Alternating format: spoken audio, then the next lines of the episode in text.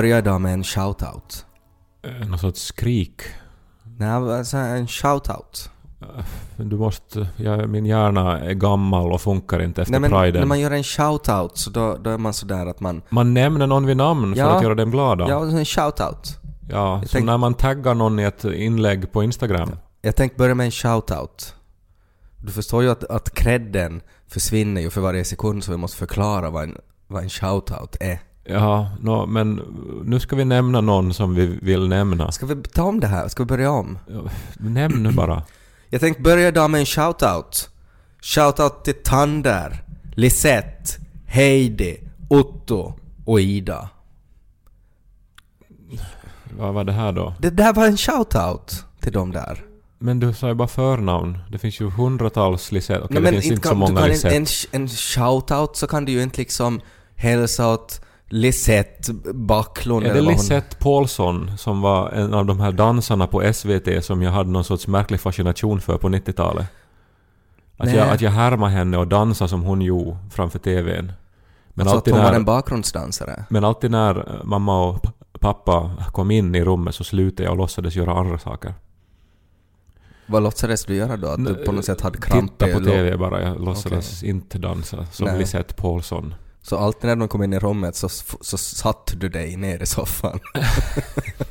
Ja, men det var, men det var inte hon då som vi shoutoutade jag, nej, till. det tror jag inte. Det här var alltså otroligt trevliga ungdomar som jag träffade på, på klacken. Ja, jag hörde du har varit och sup, typ Lillby. Nej, det har jag inte varit faktiskt. Att jag har varit på jobb. Jag har varit och representerat. Det är intressant att det krävdes alltså att du blev över 30 och fick barn och flyttade till Helsingfors för att du ska fara ut och dricka öl i din hemby. Jag har inte varit och druckit öl, men intressant är det ju. Ja.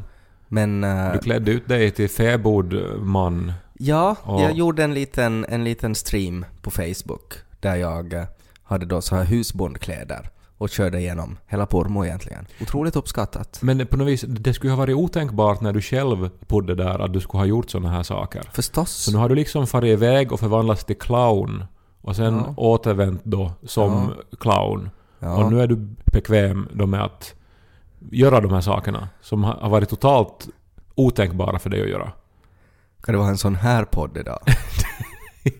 Jag, jag är bakfull efter Pride och du kommer här och börjar med någon så här shoutout till någon... börja med så här trevlig, trevlig ton och, och haft roligt i helgen och träffat en massa... No, men av alla tusentals du har träffat, varför är Ja. det just Lisette och company som, som skulle få en shoutout nu Nej, då? för de kom fram till mig och frågade att, att skulle de inte kunna få en shoutout i podden? Och så sa jag förstås ska ni få en shoutout i podden, Lisette! Men ingen vet ju vem Lisette är. Nej men de vet ju vem de är, och Ja. deras vänner, och de är ju jätteglada nu. Ja men de får ju ingen, de, de, de har ju ingen nytta av att vi bara nämner Nej, deras namn, de men- borde ju nämna för efternamn Ja men också. jag, de, de sa inte efternamnet och jag, jag frågade inte, inte började ju liksom, jag ju antecknar namn och varifrån de är och vad heter papp din då och vad jobbar du? Det var ju inte liksom en datainsamling. Ja, det var inte bara öl heller hör jag, det var nog vodka också. Det var jätte, jätteroligt. Och vad gjorde var din fru och barn då? de Eller din var- flickvän var- och barn då? De var inte där. Nej, Nej. det är så här det börjar. Vad börjar? No, men att man far med traktorn och sup till... Jag har inte varit med traktorn och sup. Otroligt. Jag har varit med, med mitt jobb och Jo. representerat. Ska du dricka kaffe nu? Buen Pormo puuttuu Österbottning Som talar sitt så popna popcorn. Så börjar vi. Popnu denna popcorn. Så börjar vi. Lys på Ted och Kai Jag pratar ju med en massa underbara människor vid klacken. Alltså den här kärleken man får när folk, okända människor kommer fram till en och säger att, att eh, jag tycker jättemycket om podden. Mm. Och det där som ni pratar om då och då och så är jag sådär att vad har vi pratat om då? Och så rabblar de upp liksom långa så här idéer och tankegångar som vi har haft som jag själv har ingen aning om. Att det där har vi faktiskt pratat om. Har Och de alla såna här ögon så här I can see for miles också? Att det liksom... De, de var, de De var hade- inte i samma dimension. De hade helt normala ögon. Ja. Det var liksom vanliga människor som jag pratade med. Ja, det är ju... In- Inte så här skräckfilmsmänniskor.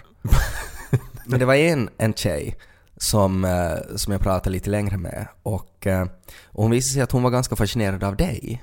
Alltså att, att hon var Hon var den enda som var nykter på stället alltså. Hon- alltså hon... Som förstod att uppskatta sån här stringens och intellektuell ärlighet. Ja, alltså hon var kanske... eh, anade en viss besvikelse eh, av, av att prata med mig. Alltså att hon ville egentligen prata med dig. Och det, det här var hon väldigt ärlig med att hon sa.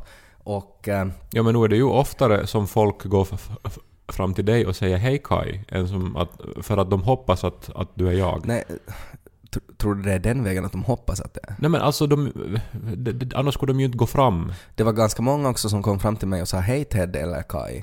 Ja, och, Och, så på det sättet liksom. precis. Men, Men, men just den här tjejen, så hon, eh, hon, hon ville liksom helst då prata med dig och så sa jag att men, men här, vi kan liksom fixa det här. Att jag kan banda in det här samtalet och så kan jag låtsas vara Kai. Och så kan hon ha liksom den diskussion eh, som hon ville ha med dig, med mig istället. Eh, och vi kan lyssna lite på det här. Jag måste börja. Ja. Hej Kai. Hej. Men du måste, Ska jag, ska jag svara också? kan du stamna lite som Ja, ja? Okej, okej. Ja. Vi, vi börjar om där. Okej. Hej Kai. Hej! Ja. tror du jag stammar på H? Det är ju en av de lättare bokstäverna. Jo, men när hon ville att jag skulle stamma. Så jag kunde ju inte börja rätta henne där att Kai brukar inte stamma på H. Varför ville hon att jag skulle stamma? Nej, men hon ville att det skulle vara autentiskt. Nej, men, hon ville väl, inte ville hon väl åt stamningen, hon ville väl åt min själ? Jo, eller? hon ville åt din själ, men för att jag på något sätt skulle närma mig din själ så ville hon att jag skulle liksom ha en, en extra krydda i det. Så hon ville liksom få mig att liksom känna mig dålig Nej, kring mig nej, själv. verkligen inte. Så, så här fortsatte diskussionen. Alltså det här att jag är fascinerad över hur du berättar historier på er podd. Ja, Fordi ja, ja, ja. att, att jag känner att, att du är väldigt som ärlig med hur du berättar och att du har som en viss som tyngd i hur du säger för att jag kommer från här liksom kommunen där var du är ifrån. Eller inte riktigt men jag är från Larsmo men samma sak. Och jag kände som att jag förstår. Jag förstår det. Och, och det är det som jag skulle vilja diskutera med han eller med, med dig. Hon, hon kände alltså att hon hade en koppling till dig, tyckte hon. Men du kände att du...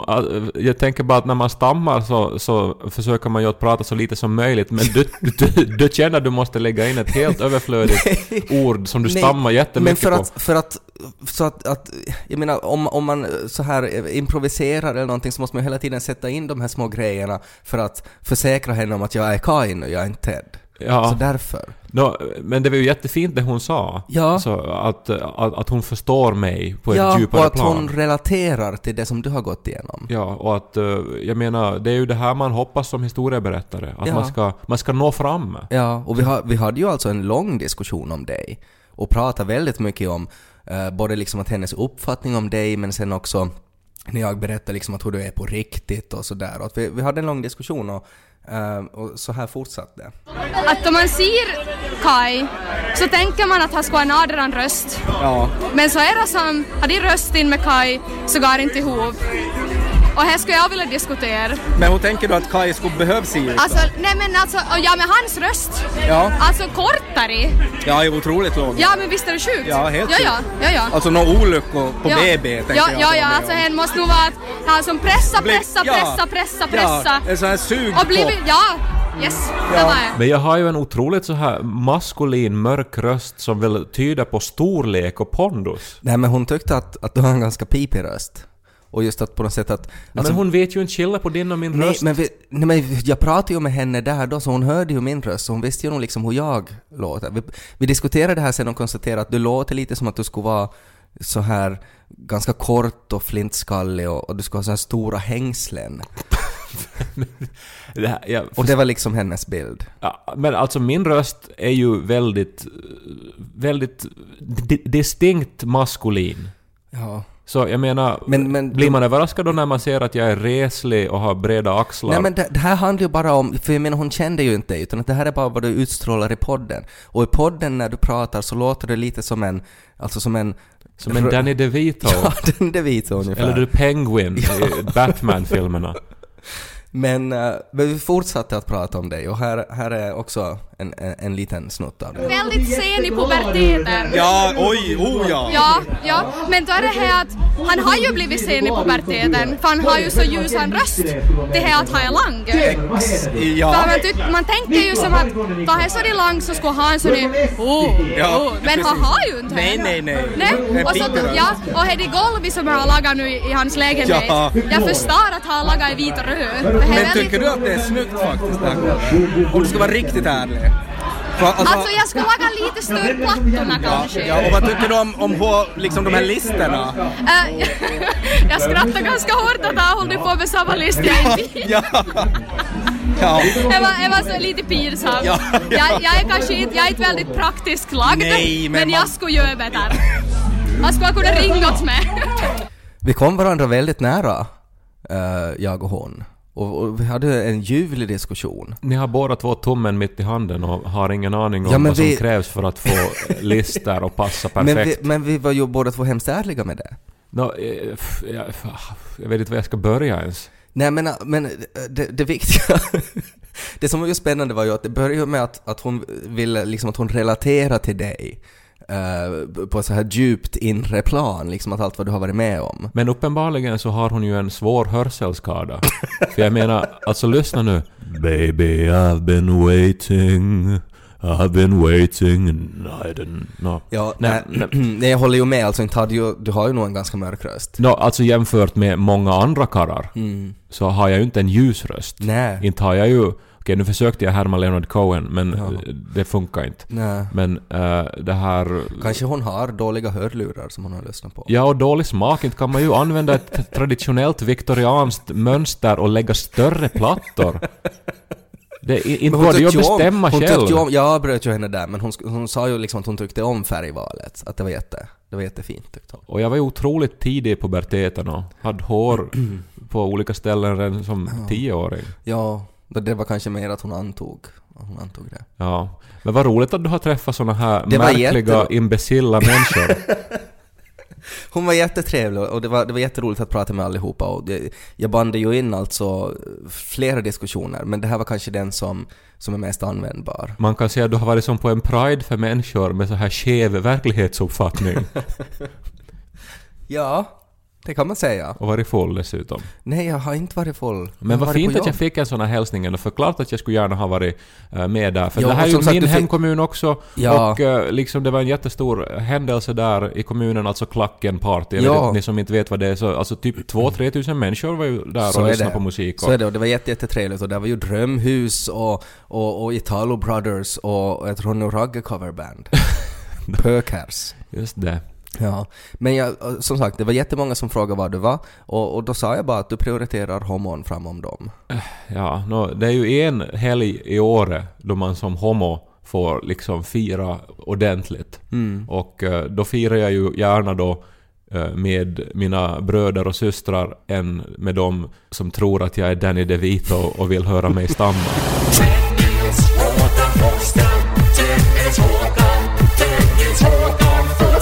Jag önskar att jag ju skulle ha kommit på idén att fråga på priden också om någon vill hälsa till dig Mm. och att jag skulle ha kunnat eh, prata med någon i egenskap av dig. Det skulle vara jätteroligt. Ja. Jag skulle alltså ha varit tyst och inte varit där. Ja. Så det Jag här... satt på bandningen och bara gått bort. Så för att få en autentisk Ted Forsström-upplevelse. Ja. Ja.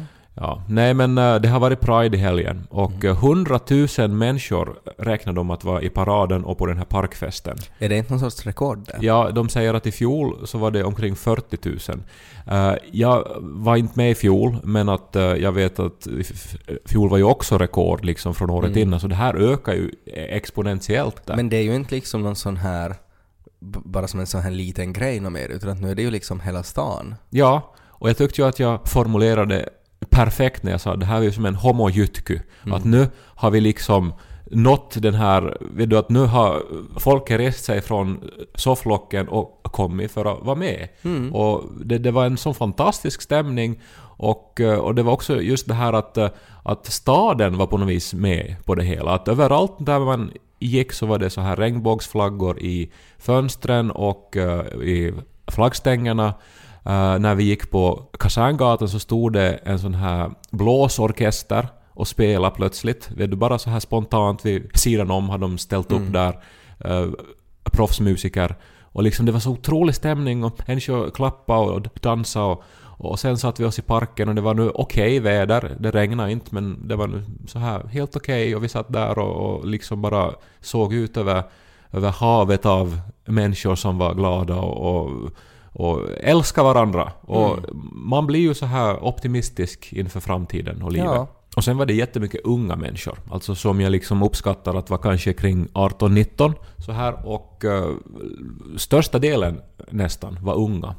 Och det ty- tyder ju på att det här är ju en ny generation som växer upp med att det här är någonting absolut eh, naturligt, att man ska eh, stå upp för allihopas eh, rättigheter och för jämlikhet. Jag reagerar på samma sak vid klacken. eh, För att, jag menar det är ju ett mer konservativt ställe. Och, och där var det ju också att när folk frågade var du var, och så sa jag då att, att nej, men det är ju Pride, att du är i Helsingfors och, och går i paraden. Och så var det då såna där liksom yrkesskolkillar med mustasch. Och så var liksom deras första spontana reaktion var att ”Hej nu bra he, han ska nog vara stolt”. Och det var ju så här, jätte så här skönt och liksom så fint, för att det är ju motsatsen till på något sätt att hur det var när vi var i den åldern. Det var ju också när vi var i den åldern så hade ju precis blivit ändrat i lagen att man fick eh, sprida information om eh, sexuella minoriteter. Den här lagen ändrades 1999 när vi var 16 och innan det så, så var det som inte lagligt att eh, till exempel hålla en sån här demonstration. Och den första Pride-paraden någonsin i Finland hölls 2001 i Helsingfors. Det är inte länge sedan. Nej, verkligen inte. Så att det har ju kommit liksom en lång väg.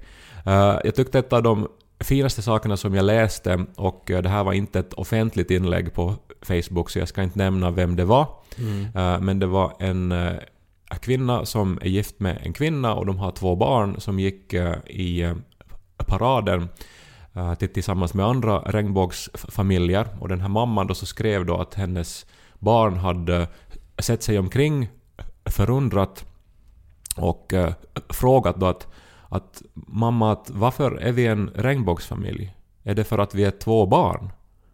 Och det tyckte jag var det vackraste och finaste jag har hört på, på länge. Att, så jag menar, ett barn är ju totalt fördomsfritt och har ju inga som helst eh, frågetecken kring den tillvaro som barnet är van vid. Utan bara liksom är ju att, ja men varför har vi en annan benämning här nu då? Är det för att, eh, nu vad kan vara orsaken? Och så tar man det som först springs to mind liksom. Och att man inte ens re- reflekterar då över att, eh, över att man skulle vara annorlunda om inte då vuxna kommer och vill sätta en etikett på en. Exakt. Man är en familj. Exakt. Och så tror jag ju att det blir. Men nu är vi ännu kanske kvar i den här övergångsfasen då, då vi har ett behov av att, att hävda oss då genom att eh, demonstrera på det här sättet. Men att eh, allt tyder på att vi går mot en bättre framtid. Jag var ju med om en lite sån här eh, motsats då till Pride-paraden. Jag har ju då bott på hotell i Jakobstad nu i helgen. Med Soldiers of Odin. Ja, det var en liten... Nej men vi, vi hade väl varit ungefär, alltså kanske hunnit vara en timme i Eppis. Uh, fört liksom väskorna till hotellet, jag hade just varit och ätit någonting och var på väg tillbaks för att vila mig lite. Uh, och stan var ju ganska tom, liksom. det, det hände inte så mycket. Jag gina över torget och så ser jag plötsligt att nu kommer en konstig, en konstig filur gående mot mig. Han hade någon så här konstigt i blick. Uh, och så var det en, en äldre tant som, som var som en sorts bihang efter honom. Som också hade sådär att hon, hon tittade åt olika håll och att det, det är någonting konstigt här. Och så märkte, de, märkte jag att okej, nu, nu börjar de liksom gå så här diagonalt mot mig. Uh, och och, och jag, jag tar instinktivt fram telefonen och försöker se upptagen ut. Och så stannar de mig. och så säger den här mannen Hur du talar du svensk? Och säger jag att ja. Och så blir det en exakt sådär lång och konstig paus. Okej. Där, där han bara stirrar på mig. Och så säger han ”Bra”. Och igen en sådär konstig, obekväm paus. Och jag vill ju bara springa bort. Och så frågar han "Ja, Det här kanske kan låta lite konstigt men har du liksom lider du av krämpor eller smärtor? Ja. Och så sa jag att säkert gör jag det, om jag riktigt börjar känna efter. Det var ju ett bra svar. Ja, men jag tycker det är ju så att om, om man riktigt börjar känna efter så nu har man ju ont någonstans. Och så, så var det igen en konstig paus och så sa han ”Ja, du har det!” Och så var det som att han, han liksom reagerade på, på det. Och så sa han att ”För ser du, vi har märkt att om man ber så får man bort dem.” Jaha. De hörde kanske till någon friförsamling i Jakobstad. Ja, Och var var- ute och missionerade alltså. Ja, det verkar lite så. Eh, och då, då, då märkte jag då vad jotton var. Liksom att jag hade ju gissat då att okej, nu kommer de, nu ska jag bli frälst. Men att, att han sa det då. Och, och då blev jag liksom arg var min första reaktion på något sätt. Alltså att, att man använder sig av den där inkörsporten att har du ont, vi kan fixa det. För det tycker jag är så fult. Eh, och så sa jag att, eh, blev lite provocerad och så sa jag att, att okej, att nu fattar jag vad grejen är. Att, eh, men gör ni sånt här? Alltså stå, eh, får ni betalt för det här eller gör ni det här liksom på er fritid? Och då började den här tantbihanget. Så började Vi gör det nog på fritiden. Sa hon. Jaha. Det var liksom det roligaste hon någonsin hade hört. Och, och då reagerade den här mannen och, och var på något sätt så här att ja, att om, om du inte, om du tycker att det är obekvämt så. Och hon sa att ja, det tycker jag. Och så sa jag var och en med sätt och så gick jag därifrån. Uh, men att jag blev, det var på något sätt så att man har hunnit vara en timme i hemtrakterna och genast blir man antastad av Jesus. Och jag tycker det är lite jobbigt. Och det var sådär att nej, att ha inte liksom, har det inte blivit bättre. Och det har ju nog blivit bättre men att det fortfarande finns kvar. Ja, alltså jag är ju helt för att man ska få tro på vad man vill och också gå på stan fast man är kristen och, och så vidare. Eh, Men nu är det ju lite ledsamt att man ska liksom gå fram till främlingar och försöka truga på någon, någonting. Någon, jag tycker när man gör Så- på det sättet, att gå, gå fram till främlingar och fråga att de har ont. Och sen började jag fundera att vad utstrålar jag? Gick jag och halta? Jag liksom. Att, vad, vad var det som spanade in på? Eller tänkte de att oj, han måste nog ha ont i ögonen med, med den där färgkombinationen av kläder. Ja, nej, det är anspråksfullt att gå och påstå att man kan bli fri från sina krämpor. Eh, för att eh, det finns väldigt många som ber i tiotals år till samma gud utan att bli fri från sina krämpor. Så att eh, vad de här hade för specialarrangemang med sin gud är ju sen en annan sak. Eh, men jag tänker också, jag menar, det är ju en sak att då gå en dag i året i en stor parad och manifestera för allas lika rättigheter än att jag då skulle gå fram till någon och vara så här att Hej, det här, har du dålig sex? Men du skulle kunna suga kuken. Här hjälper.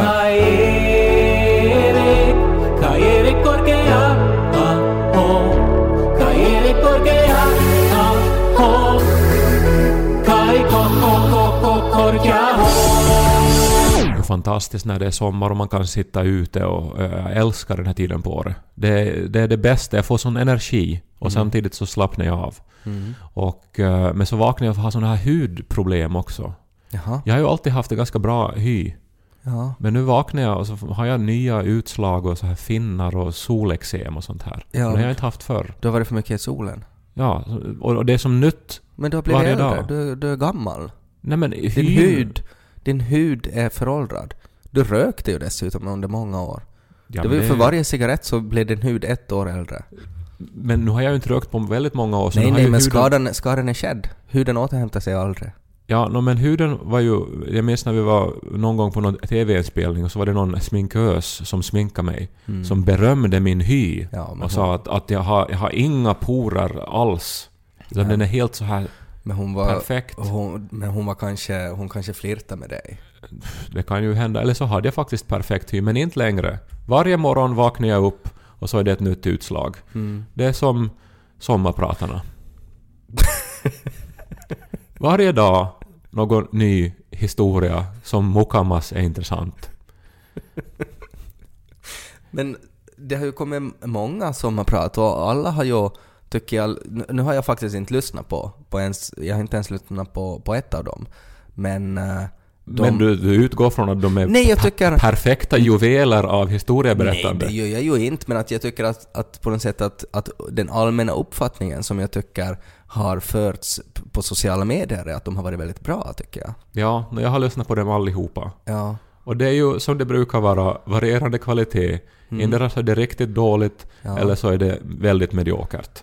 Okej. Eh, Men att eh, det här, det är ju otroligt det här att, jag menar, Svenskfinland är ju litet, ska vi säga. Mm. Väldigt litet underlag. Men ändå så ska man årligen prestera lika många sommarprat som de gör i Sverige. Alltså en per dag. Det, det, är, som, det är en omöjlig ekvation, jag är ledsen. Eh, Och de som gör det här så gör väl sitt bästa, men man borde ju förstå att det finns inte tillräckligt med intressanta historier och intressanta historieberättare i Svenskfinland för att det här ska funka år efter år. Nej. Klart, man måste ju inte lyssna på det här heller. Nej, så är det ju. Men, men när det ändå tutas ut att det här är nu igen då sommarens höjdpunkt och nu ska du bli intresserad av den här människan. Men kanske folk har olika så här krav också på sommarpraten. Att, att jag menar, du är ju kanske har lite strängare krav än, än den normala, vanliga lyssnaren. Nej, men ser du, jag har tänkt mycket på vad det här beror på och vad som är felet med Svenskfinland. Och när jag satt i parken så slog det mig plötsligt. Mhm. Det är ju Peters princip. Som är orsaken till att Svenskfinland håller på att bli en sån här oas av mediokritet. Ja. Mediokritet. Mm, nu kommer jag inte riktigt ihåg vad Peters princip var. Peters princip, det var någonting som man talade mycket om på eh, 60 och 70-talet. Och enda orsaken till att jag vet det här är för att vi råkar ha den där boken hemma som hette Peters princip. Okej. Och det här var då någon sån här business-teori som man, som man liksom tog på stort allvar då ett tag, men som idag kanske inte man pratar så jättemycket om. Men den är ganska intressant och ganska enkel också. Du vet alltså inte vad det är? Nej. Nej, nå, Peters princip går ut på att om du befordrar människor som gör ett bra jobb så kommer de till sist att hamna i en position där de är inkompetenta för uppgiften. Jag har ju ganska nyligen blivit befordrad, jag. Du har blivit befordrad och det där är intressant för att du... Men ja, för att du var... Tidigare så gjorde du ju så att säga roligt innehåll. Ja, jag var redaktör, innehållsmakare. Och, och du gjorde det så pass bra att du fick en befordran att också bli lite chef. Ja, eller jag sökte ju jobbet. Det var ju inte liksom sådär att... Det var ju inte sådär att VDn för Yle kom och, och dubbade mig som en riddare och sa att nu är du producent. Utan jag... Jobbet lediganslog så jag sökte det. Men det är en märklig tanke att för att du har visat dig bra på att göra roliga videon och grejer Mm. så utgår man från att ja men då klarar du säkert också av att eh, leda en arbetsgrupp och att Ja. anställa folk och att Ja. betala ut lön och sånt. Ja, ja det är det är olika grejer. Mm. ja. Nu, nu tror jag ju faktiskt att du är ganska bra på det där för du har ändå lite så här ordning och du vet människor och du är bra på psykologi och så. Men, men tanken är här nu då att om jag skulle liksom befordras ännu längre så skulle jag då snabbt komma till en position där jag har liksom... Där jag verkligen inte klarar mig. Nå, det finns ju människor, eventuellt är du ett undantag nu då, som kan anpassa sig och som är bra på en massa olika saker. Mm. Men i allmänhet så är man inte nödvändigtvis en, en kompetent chef bara för att man är en bra arbetare. Nej. Till exempel. Och Peters princip då så skulle i värsta fall leda till då att man har befordrat de bra mä- människorna till en sån position som de inte klarar av och att de i den positionen börjar befordra andra människor och till sist så har vi liksom bara eh, inkompetens kvar i toppen. Och sen är Det är liksom bara mä- samhället... människor med jättebra självförtroende men som bara går omkring och hoppas att ingen ska inse att de inte vet någonting. Ja, och det är märkligt det här hur, hur ofta det är som man... På, som, nå, om jag nu tar mig själv som exempel. Jag, jag skriver böcker, eh, jag har skrivit historier som har handlat om religiositet och homosexualitet och, och små samhällen och sånt här. Men sen så får jag då en inbjudan då att Hej, du är ju författare till de här böckerna. Skulle du kunna komma och prata om varför barn aldrig läser politisk litteratur? Och så är jag liksom, jaha, nå, nu, nu kan jag väl det, tänker jag, för att jag vill ju eh, så att säga promota min bok. Så här. Men inte vet jag ju någonting om det. Nej, du är ju inte expert. Nej, varför skulle jag vara expert på det bara för att jag har skrivit böcker om, om liksom bögar och stammare? Ja. Eh, Jag, jag, jag menar bara att alltså det här är som Peters principmekanismen också på ett sätt. Men du menar alltså, jag kanske inte... Jag, nu, jag förstår nu Peters princip, men jag kanske inte ser varför sommarpraten är skit på grund av det här. Nej, men, ja, no, okej, det var kanske lite långt... Nej, men ändå inte. För att eh, jag tror ju att Peters princip då blir starkare, alltså de ne- negativa effekterna, om det handlar om ett litet område, en, en liten sfär av valbara människor. För att när utbudet är mindre så finns också det mindre kompetens, och det här leder ju då till Nå, förstås att det går snabbare. Alltså hela utvecklingen mot inkompetens går liksom snabbare. Och det är ju då när man ska välja sommarpratare så måste man ju gå då till folk som människor känner igen. Och snabbt är, är man ju utan såna. Och så utgår man då från att ja men den här människan som har, har liksom byggt en rallybil på sin bakgård och som därmed fick en artikel i Svenska Yle. Hen har säkert en jätteintressant historia att berätta utöver den här rallybilen Ja. också. Och det har ju hen knappast. Ja. Och åtminstone så är hen inte så bra på att formulera det. Så att det skulle bli en timmes lyssningsbart radio. Nej, där har ju allihopa har ju olika förutsättningar till det. Och vissa säkert får mera hjälp och vissa kanske behöver mindre hjälp och sådär. Men, eh, men okej, men så det, det är inte liksom sommarpraten som de tycker är dåliga, utan det är kanske det här urvalet som du tycker borde ha handskats lite annorlunda med. Nej men jag tycker bara att om man dagligen marknadsför att nu finns en fantastisk historia för dig att lyssna på och jag vet inte varför jag börjar tala med en sån här dialekt. Jag utgår från att den som skriver artikeln är från Österbotten. Men det här eh, så, så, så, så blir man ju lurad som lyssnare. Ja, men jag tror att för så där är ju alltså eh, hela, hela internet på något sätt. Alla texter på internet är ju skriven på det här sättet att det här är det bästa du någon gång kommer att läsa. Uh, och, och det är ju på något sätt att man måste lite dras med i den jargongen för att folk överhuvudtaget ska klicka. Alltså så, det vet man ju själv när man liksom ligger där med liksom chipssmulor i brösthåret uh, och så, så, så står det då en länk det här kommer att förändra ditt liv. Du kommer att gå ner 100 kilo, vinna på Lotto och få snygga brudar om du bara klickar på den här länken om den här kattungen. Och vad händer sen? Klicka på länken och du får se. Så då klickar man ju på länken. Och inte det är ju någonsin sådär bra som det var. Men man, man, det, det krävs det för att man ens ska ge det en chans. Men så det är marknadsföringen av sommarpraten som du tycker har misslyckats? Nej, det är nog sommarpraten som är misslyckade. Men jag, jag vill inte som heller som vet du nämna någon vid namn så Nej, här. jag För, att, för jag vet ju att det är Du vill, svårt att håna dem, sommarprata. du vill håna alla? Nej men det är egentligen inte heller deras fel förstås. Utan Nej. de har ju fått en förfrågan, vill du sommarprata? Mm. Och så är det ju svårt att säga nej. Men i, precis som att jag nu har valt uh, att hädanefter när någon ringer och säger Kai, du har ju skrivit den här ungdomsboken tillsammans med Ted. Mm. Vill du komma och prata om situationen i Myanmar? Så kommer jag att säga nej för att jag vet att jag är inte kompetent för det här. Mm. Precis så borde ju de som vet att man inte klarar av att prata en timme i radio säga nej när någon ringer och frågar om man vill göra ett Ja, sommarprat. men det är, ju det är ju supersvårt att säga nej till en sån sak, för det är ju en ära sen att få göra ett sommarprat. Så det är ju klart man säger ja. Men enda botemedlet mot Peters princip är just självinsikt. Ja, att man inser sina, egna, självkritik. sina egna begränsningar. Precis. Mm. Men hur ska vi göra nu då? Kan man liksom konkretisera det här nu till ett tips åt svensk Finland? Hur vi ska dra oss ur Peters principträsket? Är det liksom då att inse att, att du, ska, du ska inte liksom... Man, man ska, för, för jag tycker, alltså för det är ju klart, jag menar det blir ju ingen... eh, man går ju inte framåt överhuvudtaget om man inte någonsin liksom tackar ja till någonting som man, inte, som man är lite osäker på. Så när vet man? När vet man när man ska tacka ja och när man ska tacka nej? Jag tror man känner nog det på sig. Har jag någonting att tillföra, någonting att bidra med här? Eller borde jag ge över det här till någon som, som kanske har det? Mm. Samtidigt så ska man ju ta risker och utmana sig själv. Ja, men det var lite det som jag var ute efter. Ja, men ska man göra det i offentligheten inför allihopa med en hel presskår som lyfter upp en som någonting fantastiskt? Ted och Kai, Ted